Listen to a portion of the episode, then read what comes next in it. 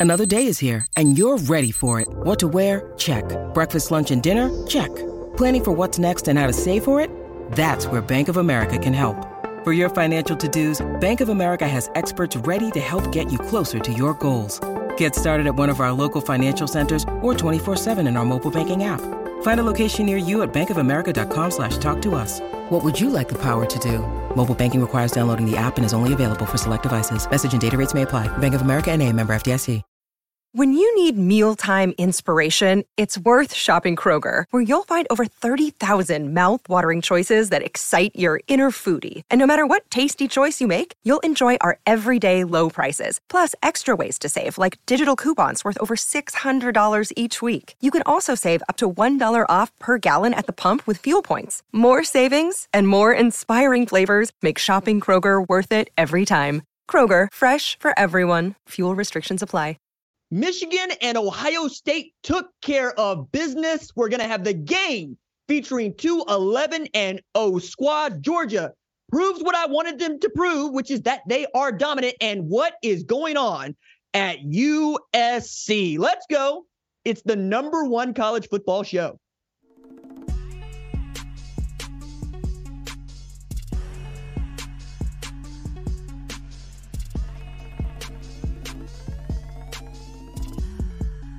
What's up, kinfolk? It's RJ Young. I am not on a step mill. Thank you for watching on the Fox Sports app, YouTube, or listening wherever you get your podcast. Today on the show, we got to talk about just what is going down at USC as Lincoln Riley is experiencing a first. We got to talk about what's going down in Boulder, Colorado, as Deion Sanders is also experiencing a first in his head coaching career.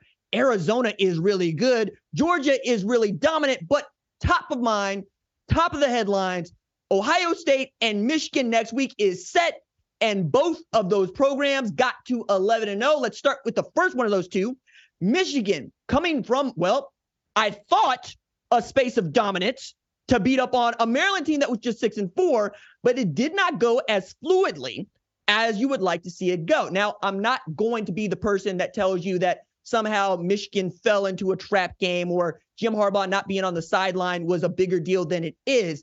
I am going to say that in November, particularly as Michigan gets closer and closer to the game, they become this kind of football team where they want to put the onus on the offensive line and on the defense to get stops. And let's be clear, Jesse Minter's defense was playing outstanding football against Maryland. I mean, at halftime, they had held Maryland to negative rush yards, but you can do that when Taulia Tagovailoa is running around for his life. Also, getting strip sack fumbles, scoring TDs. You're getting two safeties in this game. But I think for most folks, you're looking at this as a Michigan game going, okay, is this team good enough to beat Ohio State? Yeah, probably. Are they good enough to win a national championship?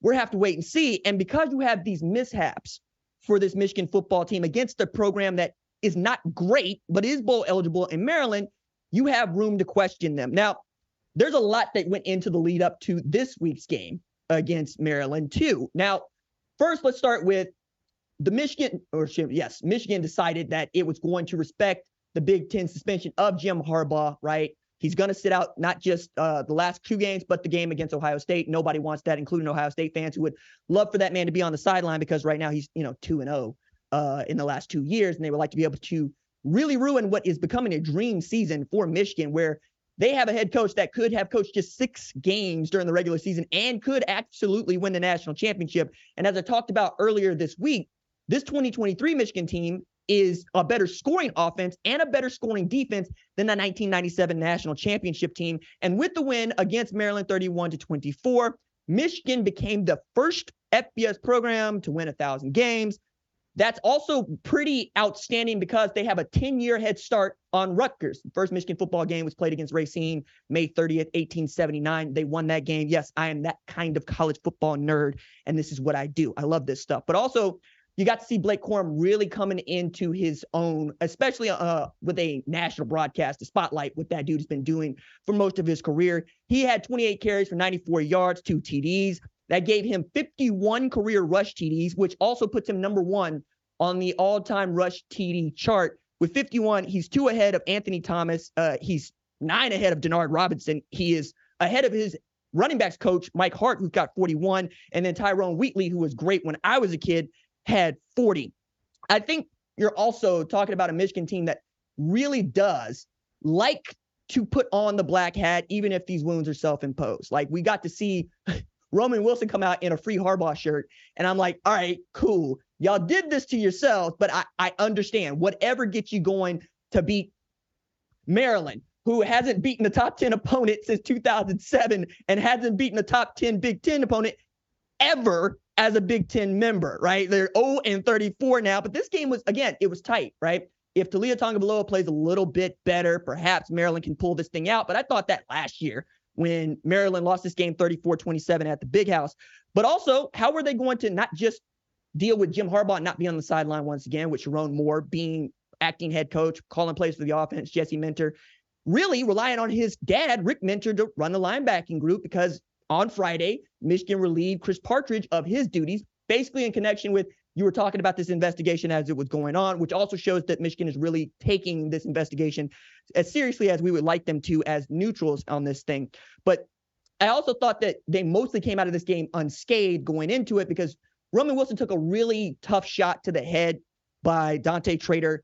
I thought it was targeting by the letter of the law. I thought it was targeting, but you know, the officials saw it the other way. I'm fine with it because I agree with Joel on the broadcast, which is to say, is it an illegal hit? Yes. Do I want to see him kicked out of the game for that hit? Absolutely not. If that's what it had to be, that's what it had to be. Now, you also gave Michigan an opportunity to just pull Roman Wilson out of there, make sure nothing else happens to the goods before they got to play the game in Ann Arbor. You also given other guys an opportunity to really distinguish themselves. Like we haven't seen a whole lot of Cornelius Johnson. I think he came into this game with like 26 receptions, getting to see more Colston Loveland, getting to see more Tyler Moore. But also, I wanted to see more JJ McCarthy. And I got to tell you guys, I, I, I don't think they trust that dude to go win them the football games like I thought they did before the start of November.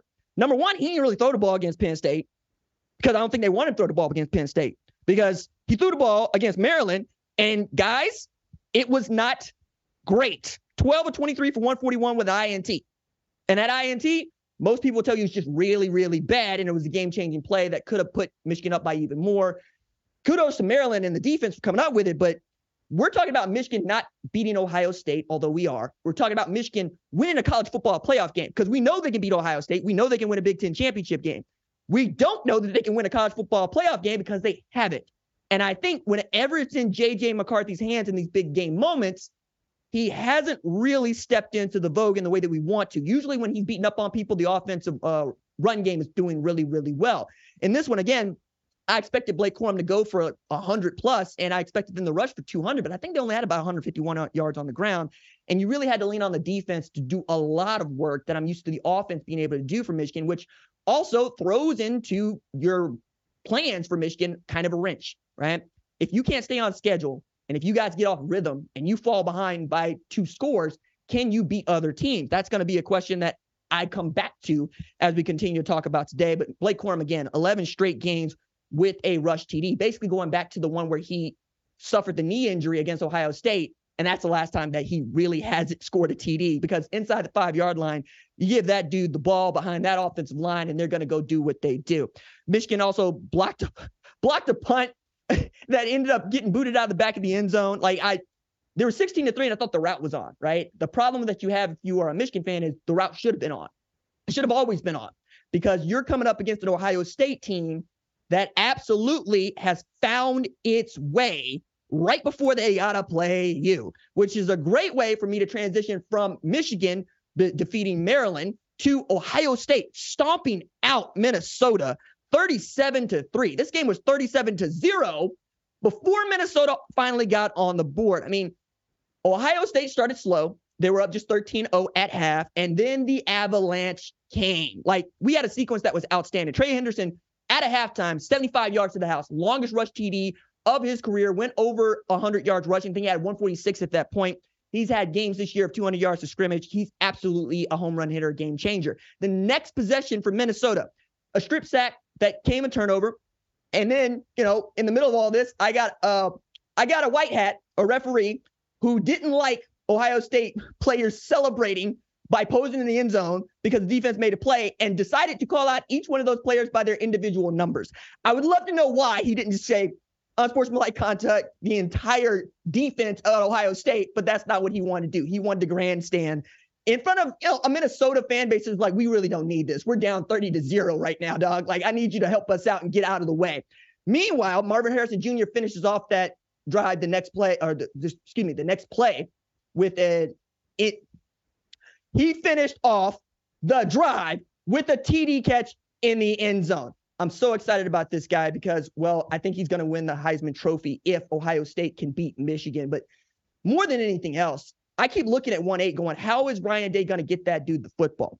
And in this game, it was really trying to get the football to TreVeyon Henderson and then Emeka Egbuka and then see what could happen, right? And if you're in a see what could happen stage with Marvin Harrison Jr., he's likely to make you pay for that because you got to be vigilant with that guy. And if you are not vigilant with him, he's going to cook you. So next week, Marvin Harrison Jr. versus Will Johnson, I will have my eyes on that because Marvin Harrison Jr. ate up Kelee Ringo in a college football playoff semifinal last year. And I think that was the best cornerback that Marvin Harrison Jr. had ever seen. Now, we're also getting into a stage where I'd ask going into this game whether or not the Ohio State offense would finally, finally find its mojo. And it took 10 and a half games to do it. But this second half, that was Ohio State football as we have come to know it on the offensive side by Ryan Day.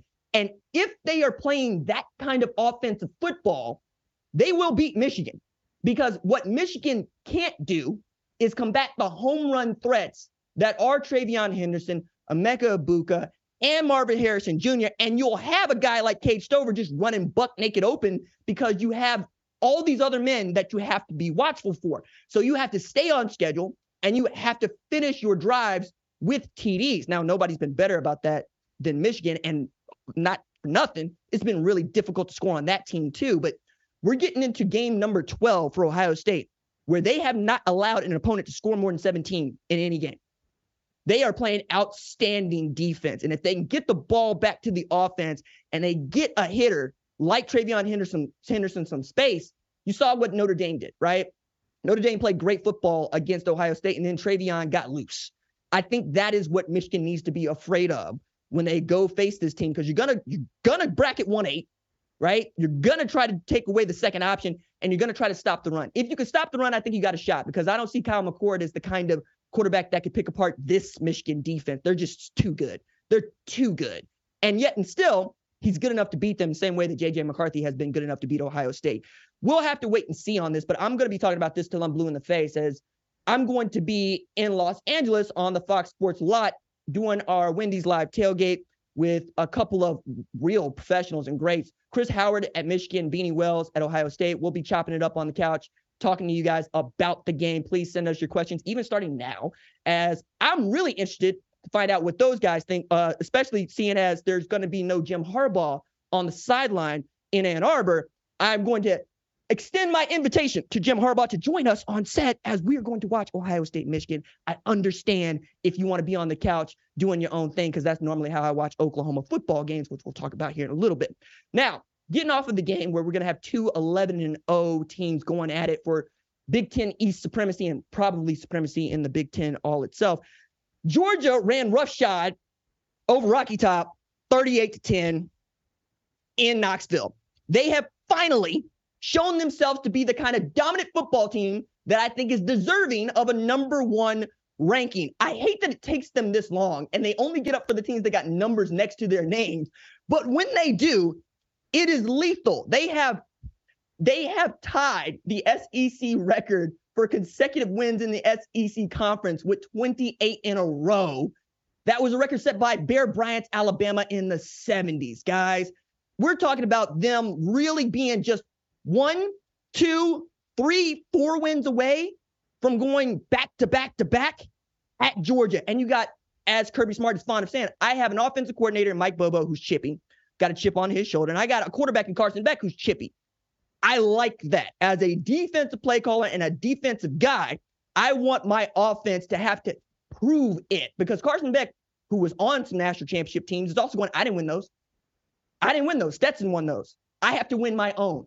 Mike Bobo taking over a job that people like, I don't know, dog. Like, you really want Mike Bobo to come in for Todd Monken? And Mike Bobo hurt us. And now they're trying to run it up. Outstanding performance for them against Tennessee. Tennessee's not good. I don't think they're the number 18 team in the country. I barely think they're a top 25 team, but that's more or less because I think they would beat Liberty. That ain't because I think that they're one of the class teams in the SEC, let alone the SEC East. Just ask Missouri about that. But again, Georgia looks like Georgia. Carson Beck has taken over the spot that we were given to JJ McCarthy as the Heisman placeholder. You know how we usually got like three, maybe four real candidates that ought to win the Heisman Trophy, but we always got a fifth guy who happens to be the quarterback of an undefeated team that's ranked inside the top four? Yeah, it was JJ McCarthy. Now it's Carson Beck. Congratulations. You have leveled up into the conversation because we frankly don't have anybody else that we could put there aside from Brock Bowers. And I don't think Heisman voters have the wherewithal to make a tight end the Heisman Trophy winner. I'm I'm here to be wrong, but I I think they're cowards. I don't think they want to do that, even though Brock Bowers is the only other dude other than Marvin Harrison Jr. that terrifies me on a football field. And I think every other defense does that too. As a matter of fact, Tim Banks said leading up to this thing, defensive coordinator at Tennessee, we're not going to be good in man. We, we, we can't match up man to man. And you know what? Devon Bell showed him he was right. Brock Bowers showed him he was right. Like Carson Beck was out there firing missiles. Those dudes are on a mission. And I'm really excited for the SEC championship game because I feel like both Alabama and Georgia are playing outstanding football. But now we're talking about Georgia football team that has beaten four ranked opponents this season, in addition to going, you know, undefeated. They've beaten Kentucky, Missouri, Ole Miss, Tennessee. Okay. If you don't think that the SEC is that good, this doesn't mean much to you. But if you are the college football playoff selection committee and you're going to rank two loss Missouri as number nine, yeah, you think they're just that good. So there are levels to this. And I think right now we're talking about just three teams that I think will win the national championship Ohio State, Michigan, winner. And then, of course, Georgia, who's won it the last couple of years in a row. Now, let's talk about being on a couch and sitting there by yourself where, hey, Jim Harbaugh, there's so many dads like myself who just, we, we with you, dog. We don't watch the games with anybody else. I'm out in the living room watching number 14 Oklahoma play Brigham Young in Provo. Now I got the multi-view like everybody else, and I usually got like four TVs up because the job description here is watch all the football. So you are knowledgeable about all the football. So what you're saying into this microphone carries some weight. But this game, I expected, all right, cool. Uh, Oklahoma's supposed to win by 20. I'll watch the first quarter. Nah, dog. Mm-mm. It was 17, 14 and a half. And then coming out of halftime, there was no Dillon Gabriel. Okay. He went 191 yards, two TDs in the first half, and then Jackson Arnold was warming up on the sideline. I'm like, Brent, now ain't the time to make sure that everybody played, dog. Like, I, I ain't played. I want to play since we just throwing dudes out there that ain't played. And I'm not Jackson Arnold, but you get my point here. We much rather have Dillon Gabriel right now running this offense in a game that's tied up 17 up, right? Then we find out that it's not really that uh, Dillon Gabriel was being pulled, it's that he was injured. Brent Venables described it as an upper body injury and expects him to be back, be back pretty quick. But Brigham Young took advantage. Like they looked like they were absolutely driving down the field and were going to win this football game as a five and five BYU and really scuttle Oklahoma's chances of getting to the Big Ten, Big 12 championship game. And then Billy Bowman went and did his Superman thing. That dude came out and had a pick six on the goal line ran 100 yards in the other direction. Looked like he was running out of gas with about 10 yards left to go. Somersaults into the end zone. And that really becomes the difference in the game. But this defense has also been outstanding. I mean, Danny Stutsman comes back from an illness, has 10 tackles, two for loss, and a fourth fumble that leads to Gavin Sawchuk getting 16 yards into the house to put away this game 31 24 on the road. We're also talking about a third straight 100 yard rushing game for Gavin Sawchuk, who is outstanding when he holds on to the rock. Hold on to the rock, my guy. Hold on to the rock, and you are a great weapon.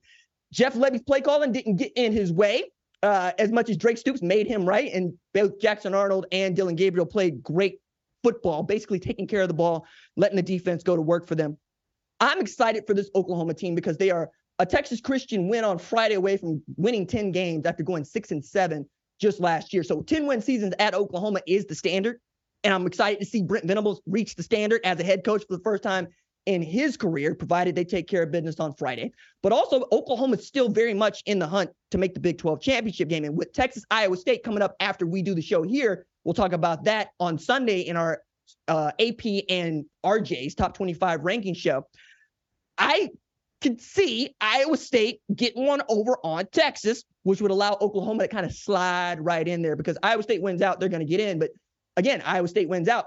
Oklahoma could get in. You know what I'm saying? So I'm, I'm here for this. All right, Cyclones, do what you can in Jack Trice Stadium against them Texas Longhorns. All right. You know, we already got the one solid, got the win over Texas, even if we're going to give up the booty to Oklahoma State, who gave up the booty to Central Florida. And yet, can't nobody call this Big 12 conference, man. I thought West Virginia was good until Oklahoma housed them. You know what I'm saying? It's been that thick through the middle. So BYU doing what they did against Oklahoma did not surprise me, especially as they seemed to be feeling themselves at Provo. They were up for this game. They're like, yeah, we remember we blew up Sam. Uh, yes, we blew up Sam Bradford's shoulder in 2009. We had Taysom Hill running over Manny Diaz's defense in Texas. That's who we are. And I'm going, hey, long as y'all who are y'all are, can y'all uh, can y'all fix the field? Can y'all make it so that nobody tears a knee up out there? Because that slipping and sliding did not make me feel good. And apparently, y'all been letting that go on all year. And I get that the turf's gonna be, you know, made better next year. But if somebody would have got hurt out there, I, I would have been very, very upset and you would have heard about it. Okay. You are a power five school now. Act like it. Okay. Now let's talk about number 17, Arizona crushing number 22, Utah, 42 18. What's wild about this is Bryson Barnes played great football. And Arizona still did this. Like Utah is the fourth ranked opponent that Arizona has dispatched this year. They have dispatched Wazoo, who ain't no good, but you know, it could get bowl eligible. Oregon State, who is good, UCLA, who is good, and Utah, who is good. Jedd Fisch ought to be Pac 12 coach of the year. I understand he ain't going to win it because Dan Lanning uh, is doing what he's doing, Kalen DeBoer is doing what he's doing. But I didn't think that anybody foresaw the turnaround that is going on in Tucson at all, right? Jedd Fisch came down there with a lot of energy, you know, getting Gronk on, doing the recruiting, but it just wasn't a lot of results, right, behind what he was doing. And now you're getting to see that. You're getting a guy like Noah Fifita's out there absolutely dealing. And we're looking at that game against USC as one that, frankly, they probably should have won. And that USC was fortunate to win based on how they have been performing. I think many of us got this clue against Washington when Arizona played. Producer Tyler makes a great point. That game didn't look like one in which Arizona was playing bad or Washington was playing bad. Did not look like a fluke. Turns out that both of those football teams are very good. Washington undefeated, getting ready to play Oregon State right as we're doing the show right now. And we will talk about that on our Sunday show as well. But I also think that Arizona has become the 2024 favorite to win the Big 12 championship because going into this year, if you'd have told me that Colorado was going to do what Arizona is doing, I would have believed you. I probably would not have taken it that far because I didn't want to put a win loss record on it, but I could have I could have seen it. Right? I don't think anybody saw what Arizona's doing. And I certainly don't think anybody saw Arizona beating Utah because before this game, I would have told you that Utah is the favorite to win the Big 12 championship next year. Not so anymore. Everybody needs to watch the Wildcats going into next year. They're going to get stronger in recruiting, they're going to get stronger in the portal, and they have an identity that they have built around something I think is sustainable. I'm very excited to see what Wildcats football looks like next year because they go from laughing stock to way too early conference championship favorite, and that is an awesome thing to see. All right, let's talk about the city championship in Los Angeles. UCLA beating USC 38 to 20. Going into this week, there was some conversation about Chip Kelly being out as head coach at UCLA. To which I say Chip Kelly should have arrived at his presser going, I have stomped out Hector and Helen at the House of Troy. Fire what? Fire who? Yeah, fire up that contract extension. I just handed Lincoln Riley his third L in November. That's who I am. I am a win next week and a win in the bowl game away from going 10 wins heading into Big Ten competition. That's who I am. I pulled Ethan Garbers up off the shelf and we went and got W's. That's who I am. I made the best assistant coaching hire anybody has made all year in D'Anton Lynn. That's who I am. Y'all need to keep his name out your mouth. Because Chip Kelly actually putting it on like he from South Central and not from Westwood. You heard what I'm saying, SC? Y'all supposed to be putting on for Cube. Y'all supposed to be putting on for Snoop. Y'all supposed to be putting on for Dre. But it's the Bruins back in Jackie Robinson, Kenny Logan that got it going on. You know what I'm saying? Like, all right, I'm gonna back down for that just a little bit, but I, I did want to reference that because this game has had a lot to say about who gets to keep that job at UCLA. Now, 1980, Terry Donahue was looking at another loss to USC and had basically been told, if you don't beat USC, we will find a new head coach because we can't keep losing to the private school over there. We, we can't do that. Mm-mm, no. So Terry goes and gets the W and then turns out to be the winningest coach ever in UCLA history. Nobody has been able to reel off as many victories in a row since then. And a lot of guys have seen a loss and their walking papers come very quickly thereafter. Karl Dorrell, 2007. Rick Neuheisel got stomped out 50 to 0. He was told to walk. Jim Mora was told to walk on his birthday after losing this game. And going into this, Chip Kelly would have gone 33 and 33 with a loss, right? That's not great. That's not great. And rivalry games, he hadn't been particularly good, right? And everybody will tell you first rule of being a college football coach is win your rivalry game. That's the one that's probably going to keep you in the job. You know what I'm saying? You win that game, you're okay. Matter of fact, Ryan Day has lost six games and won more than 50. And yet, and still, I could call up an Ohio stand right now and say, if he loses next week, I need to think about firing him. Wild, not rational. But you know what? That's the same sort of irrationality behind people thinking that they should let Chip Kelly walk. No, Chip Kelly is a great football coach. He's been doing outstanding work there at UCLA, going into the portal, getting who he needs. Not really going in to recruit, but that's never been his bag. That was Will Lyle's bag. I understand. On the other hand, there's Lincoln Riley. Okay, all right. See how I said all the nice stuff uh, about Chip Kelly?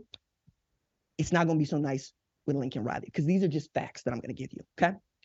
At Oklahoma, Lincoln Riley went 17 and 1 in the month of November. So much so that if you go search the tweets and you search the Googles, you will see Oklahoma coined the phrase championship November because Lincoln Riley's football teams did not lose in the month of November. So much so that after he took his first loss in a rivalry game in November, he bolted to LA.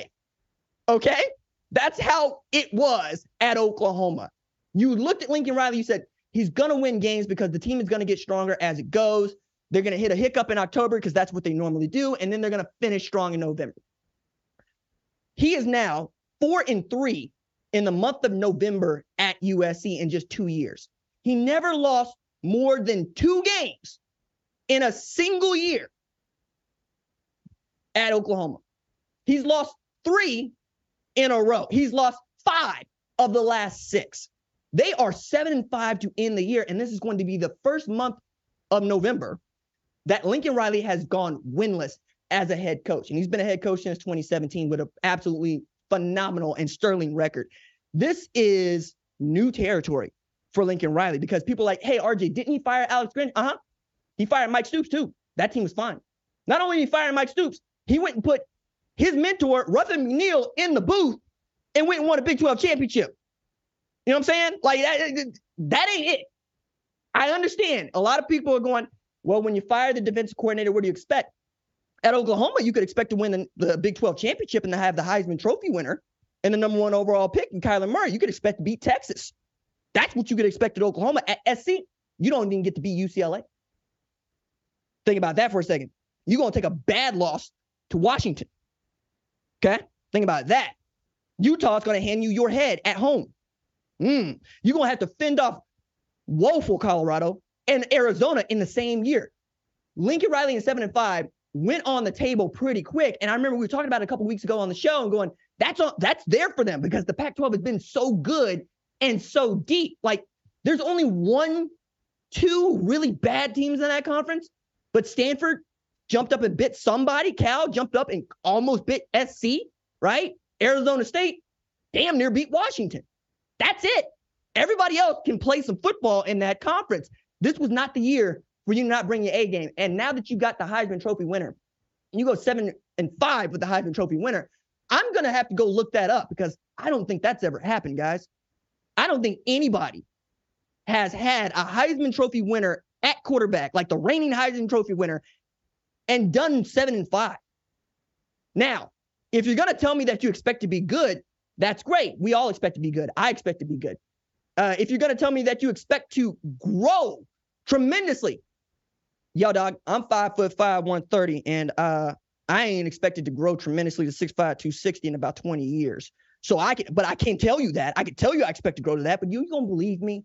And that's what I'm asking you. If you're an SC fan What right now does Lincoln Riley get to tell you that you believe going into the Big Ten schedule that you're going to see, which by the way is daunting because SC also likes to schedule an FBS opponent for everybody they play. They're very proud of that record, right? This might be the year where you want to go get an FCS on so you can get six and six. I know that Notre Dame went and scheduled Tennessee State, and there's some feelings about that. So y'all get to keep this moniker. But how much do you want to win? And how much do you want to be traditional is really going to come to y'all because right now SC is feeling a lot like A&M. Do y'all want to be SC more than you want to win? That's the question that I have for you. Because Lincoln Riley going to get a coordinator that might not marry well with what he's doing offensively doesn't seem like something he's going to do, but that just might be what it is. D'Anton Lynn is going to get a lot of questions about what he wants to do next year, including coach at UCLA. I know USC fans are arrogant enough to think they can just go across the street, get that dude from Westwood, but I don't think that's how that's going to work, guys. I don't think that everybody just leaves after losing to Oklahoma State to go see you. That's just not how that goes. However, where there's glitz and glam, you're going to see Lincoln Riley. You're going to see Caleb Williams. We might have seen Caleb Williams play his last bit of football in an SC uniform. We have not seen, I think, the last time we've seen Shedeur Sanders in a Colorado uniform, which is a great way to segue into Washington State beating, well, not beating, blowing out Colorado 56 to 14. I stayed up late to watch this game because I'm that type. I'm absolutely that type. Yes, I'm watching as much football as is humanly possible to watch. But I also got to see Wazoo had lost six straight before beating Buffalo back to the plains. The Buffaloes just, didn't need to be in the Palouse no more. They wanted to get home. You saw Prime was not happy on the sidelines. He looked snotty and sad because he was, well, I don't know that he was sad, but he looked snotty because he had a cold, right? Had flu like symptoms. Didn't even let the players talk to media after that game. He was really just trying to get up out of there. Shedeur started the game, had to leave the game. First, it was he hurt his hand in such a way that he could not grip the ball and toss it, but he was still going to go out there. And then rolled up on his ankle. And by that time, Pop said, enough, enough, sit down. I'm putting Ryan Staub in there because we're talking about an offensive line that has gone from laughable to dangerous. Okay. Wazoo came into the game with just 10 or 17 sacks in 10 games uh, before Colorado. 17. In the first 10 offensive snaps for Colorado, they had four sacks, and none of them were anything less than violent. They were getting home and they were getting home in a hurry. Shedeur Sanders, who has broken, by the way, the school record for passing yards in a season by 30, couldn't even get out of the first quarter. But it was still kind of close, right? It's 14 7 at one point, and Travis Hunter was doing the damn thing. And then the Cougs, they went Roy D. Mercer and poured out the whole 55 gallon drum of whoop ass in the second quarter, putting up 28. And it was 42 to 7 at halftime. And it was senior night. So Jake Dickert was not inclined to let up. I wouldn't have let up. I would have wanted my seniors to go out. You know what I'm saying? Because they went into this game four and six too. And he was already emotional about what it took for those guys to just keep trusting him and not go other places where they might do some more winning and really just want to be a part of that culture. And I I would want to let them eat. I would. Uh, it's senior night. I don't care who you're playing. We're going to let you go all out. If you got to pass for 600, that's what's just going to happen. This was also the first game that Colorado played in that wasn't sold out. That's also wild because even a four and 16 was selling out games, right? Then they get to the Palouse, and that's the first one they don't sell out all year. They dropped to four and seven. They are one and seven in Pac 12 play. It's gotten progressively worse and it hadn't looked like it's going to get better in a hurry at Colorado. But I also think that there's some talking that needs to go on amongst the Colorado players because, well, you're tweeting. You're tweeting when you should be talking. Kavosiey Smoke sent this tweet. Simple fact, brew. We could have went undefeated this year. Too much selfish ball going on, man. Like can't win like that. Got to play and win as a team. But if you go the other route, you get results like this you might see how an onlooker might look at that tweet and go, undefeated. Um, nah, dog. Like, don't go up 29 0 to Stanford and then blow the game. That's one. Uh, but even even that, right? Let's say that's correctable, right? Say, say you could have won that game. I don't see you beating Oregon because I don't see nobody beating Oregon because Oregon's taking it all personally. Ask Arizona State. Like Kenny Dillingham is Dan Lanning's best friend, and Dan Lanning absolutely put a pop knot on his head. All right. Like, I just don't see that. But outside of that, we're also talking about a Kavosiey Smoke that didn't do much on a football field this year. And you can talk a lot when you're not playing because you're not winded and you ain't got to back much up. And it, one of the things that I've learned, right? You probably should be quiet if your jersey is still clean. Okay? If your jersey ain't got no dirt, no blood on it, you ain't got no sweat coming out of your ears, maybe be quiet. Maybe don't send tweets, right? But they're going to have to work that out amongst themselves. Even so, Shedeur Sanders has played well. Shiloh Sanders had a fourth fumble recovery, which, by the way, tops in the Pac 12. Great safety play for him, but they went in this game without Trevor Woods, who's been an outstanding safety for them. Omarion Cooper as well. And Travis Hunter still played 100 snaps. Four catches, 82 yards, two TDs. That dude is just him. But this also goes to show you can't win a whole bunch football games if your offensive line is very bad.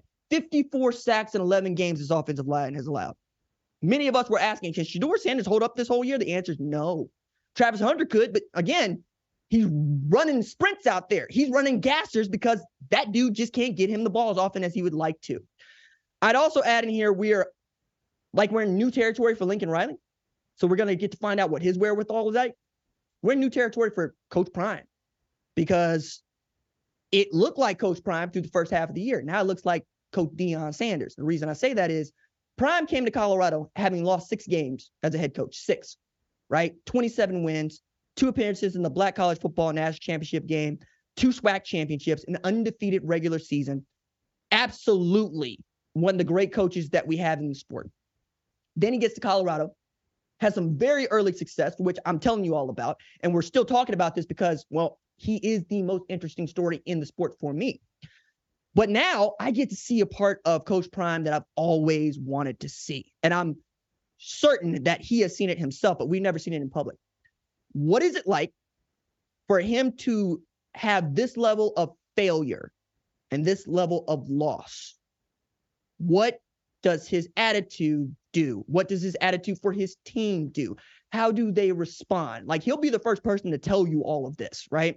He's also not afraid to answer your questions. But this is one where I'm used to Coach Prime being Deion Sanders, being Neon Deion, being prime time Deion Sanders as a Dallas Cowboy. I'm used to him being the Thorpe Award winner, Florida State, you know, one of the greatest NFL players of all time, the only man to play in a Super Bowl and a World Series. That's who he is. But who he is is not who Colorado is.